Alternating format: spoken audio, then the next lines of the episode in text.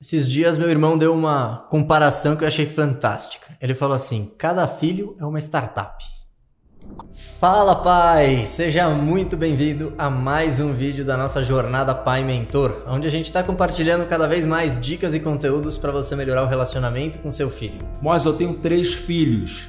Como que eu faço para equilibrar minha conduta e atender à vontade dos três? Imagina, amor, você tem quatro, você tem muita coisa para compartilhar. Com certeza. Primeiro, parabéns para esse pai corajoso que teve três filhos. E mais corajoso ainda porque ele está querendo atender à vontade de todos eles. E aí eu tenho um ponto muito específico para falar antes de falar sobre como equilibrar isso.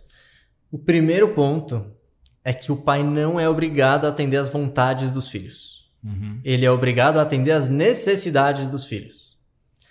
Um pai que atende todas as vontades de cada filho, ele faz filhos mimados. Um pai que atende todas as necessidades de cada filho, faz filhos seguros de si, com autoestima. Então o pai precisa atender as necessidades dos filhos. Como atender? Como equilibrar para atender de três filhos diferentes? É um belo malabarismo. A gente não pode deixar nenhuma bolinha cair no meio do caminho, mas a gente precisa às vezes deixar uma descansar para outra poder voar. Como que a gente pode fazer, tá? Não existe uma resposta única, universal para isso. O ponto principal que a gente tem que saber é assim: não tente tratar os três filhos da mesma forma, porque eles não são iguais. Então você precisa ser um pai diferente para cada um desses filhos.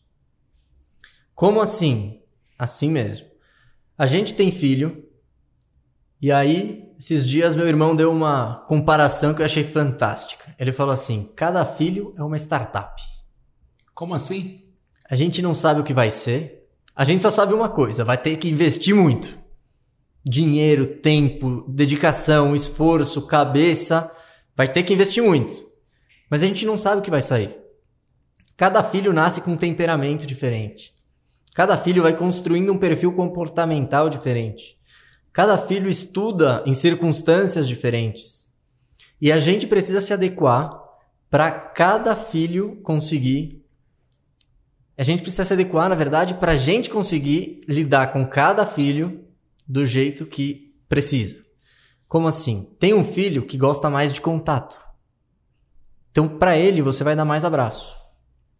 Os meus dois filhos mais velhos não deixam dar beijo neles, por exemplo. Não deixam. Se eu dou beijo, eles limpam. e agora que eles estão grandinhos, eles conseguem fugir, nem assim eu consigo mais. E eu tenho que respeitar isso. Eles não gostam desse tipo de carinho. Ok. Dá o um abraço, respeita. Respeita eles. Agora, tem filho que vai ser mais social, vamos dizer assim. E vai ter filho que vai ser mais tímido. E você não precisa exigir daquele filho tímido que ele chegue na sala com 50 tio-avó, tio-avô, tia-avó e falar, vai cumprimentar um por um. Não faz parte do perfil dele. Você pode, você pode conversar com ele, falar, filho, seria bonito, seria legal se você fizesse isso e tudo mais. Mas não faz parte do perfil dele. Então, o primeiro passo do pai para ele poder lidar com as necessidades de cada filho é identificar o perfil comportamental desse filho. Ele é mais, vamos falar, de humanas ou mais de exatas? Ele é aquele cara mais racional ou ele é mais emocional? Se você tem um filho emocional e um filho racional, você precisa falar com um sobre sentimentos e com outro sobre pensamentos. Se você for falar de sentimentos com aquele que é mais racional, você vai embananar ele inteiro. Ele não sabe nem direito o que quer sentir. E vice-versa. Se for fazer uma lógica perfeita para aquele que é só sentimento, ele não vai entender nada que você está falando. Não vai criar conexão. Não vai criar conexão. Não vai ter aquele rapport que precisa, aquela conexão que precisa para você poder se aproximar do seu filho. Então, identifica o perfil comportamental de cada filho. Uma outra dica: separa um tempinho para cada filho separado. Né? A gente vê na novela aquela mesa com toda a família comendo no domingo. E a gente acha que a vida ideal é isso. É muito legal a família toda comendo. Só que a família toda comendo não cria conexão de ninguém com ninguém. O que vai criar conexão de verdade é quando você fala pro seu filho, filho, Vou te pegar hoje da escola e vou te levar a tomar um sorvete. Mas e os outros? Não, hoje eu quero ir com você. Quero te dar um tempo especial. É óbvio que você vai ter que fazer isso para todos. Você não vai fazer isso para um e não fazer para outro. Mas se você tiver um tempo especial com cada filho, então você vai conseguir sentir mais esse filho, você vai conseguir escutar mais esse filho, você vai conseguir falar a língua dele.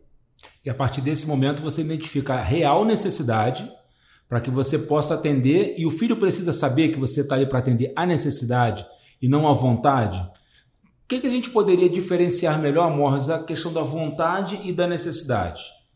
Tem um pai que leva o filho final de semana no shopping. E o filho começa a dar um ataque, ele quer com, comprar tudo. Ele quer um brinquedo, ele quer que compre um, um, um, um brinquedo para ele, um presente, alguma coisa assim. E aí, se é vontade, é necessidade, como é que trata isso? Como é que diferencia? Vamos tentar entender o que é vontade e o que é necessidade. Tá? Vamos trazer para o mundo dos adultos, que talvez a gente consiga entender melhor. Vamos falar numa empresa. Tá? A empresa, digamos que ela tem lá o plano de benefícios dela. Os colaboradores, eles querem alguma coisa a mais tá? Só que não é uma necessidade 100%. É uma coisa que se tivesse seria legal. Isso é uma vontade, tá? Agora digamos que é uma empresa que tem um escritório e falta computador para trabalhar. Então você não está como empregador suprindo as necessidades dele. Certo? Você não está dando o mínimo para que ele consiga fazer a parte dele. O que, que um pai precisa dar para o filho? Segurança, autonomia e ética e vai liberando o seu filho para fazer a parte dele. Então, por exemplo, esse exemplo que você falou. Ah, eu quero todos os brinquedos da loja. É uma vontade. Ele acha que ele precisa. Ou não. Muitas vezes as crianças sabem que eles não precisam daquilo, mas ele quer tanto. E nós, como adultos, quando queremos muito uma coisa, a gente não tira aquilo da cabeça. É um desejo que aparece na hora, né? E aí você fica pensando, pensando, pensando. É que a gente, geralmente, quando é coisas assim, quando é coisa pequena, que nem dói no bolso, a gente vai lá e compra. Quando é coisa que dói no bolso, vai comprar um carro, você fica olhando o carro, você fica namorando ele tanto tempo, tanto tempo, tanto tempo, pensando: será que eu preciso? Será que eu não preciso? Será que vale a pena? Será que eu vou investir nisso agora não vou? A criança é a mesma coisa, ela fica com aquilo na cabeça. Só que ela não sabe pensar nisso sozinha e ela não tem como decidir sozinha. Então o que, que ela faz? Ela apela para quem decide. Ela vai pro pai. E aí é papel do pai falar para ele, filho, Agora não é nenhuma data comemorativa, então eu não vou te dar nenhum presente. Eu não vou te dar nenhum brinquedo. Porque você não precisa disso. E um prato de comida? Necessidade. E dar de comer para uma criança de 6 anos, colocar comida na boca dela? Vontade. Se ela já consegue comer sozinha, não é mais uma necessidade dela que você coloque na boca dela comida. Enquanto ela não sabe, Ótimo, é uma necessidade, porque senão ele vai morrer de fome. Então a função do pai é suprir as necessidades dos filhos para que eles consigam fazer a parte deles na vida. Se você gostou desse vídeo, curte e compartilha com todos os pais para quem isso pode fazer sentido. Eu sou Morris Hakim, pai de quatro filhos e criador do método Pai Mentor. Um grande abraço e até o próximo vídeo.